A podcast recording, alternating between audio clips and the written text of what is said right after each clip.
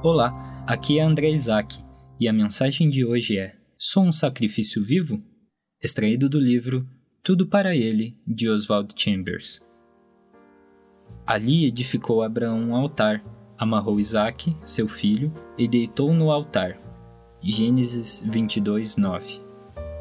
Este acontecimento é uma ilustração do erro que cometemos em pensar que a extrema entrega que Deus deseja de nós é o sacrifício da morte o que Deus quer de cada um de nós é o sacrifício por meio da morte, que nos capacita a fazer o que Jesus fez, isso é, sacrificar nossa vida. Não é, Senhor, estou pronto a ir contigo para a morte. Lucas 22, 33. Mas sim, estou disposto a identificar-me com a sua morte, para que eu possa sacrificar a minha vida para Deus. Parece que cremos que o Senhor requer que desistamos dos nossos desejos.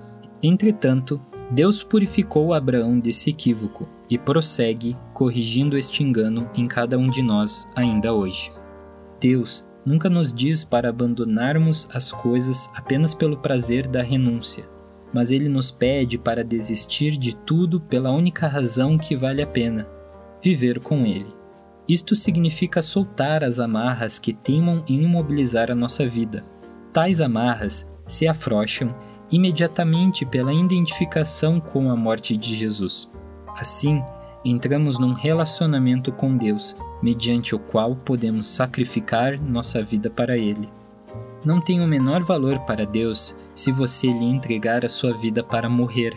Ele deseja que você seja um sacrifício vivo, permitindo que ele tenha acesso a todas as suas forças e capacidades que foram salvas e santificadas por intermédio de Jesus. Romanos 12, 1. Para Deus, este é o sacrifício aceitável.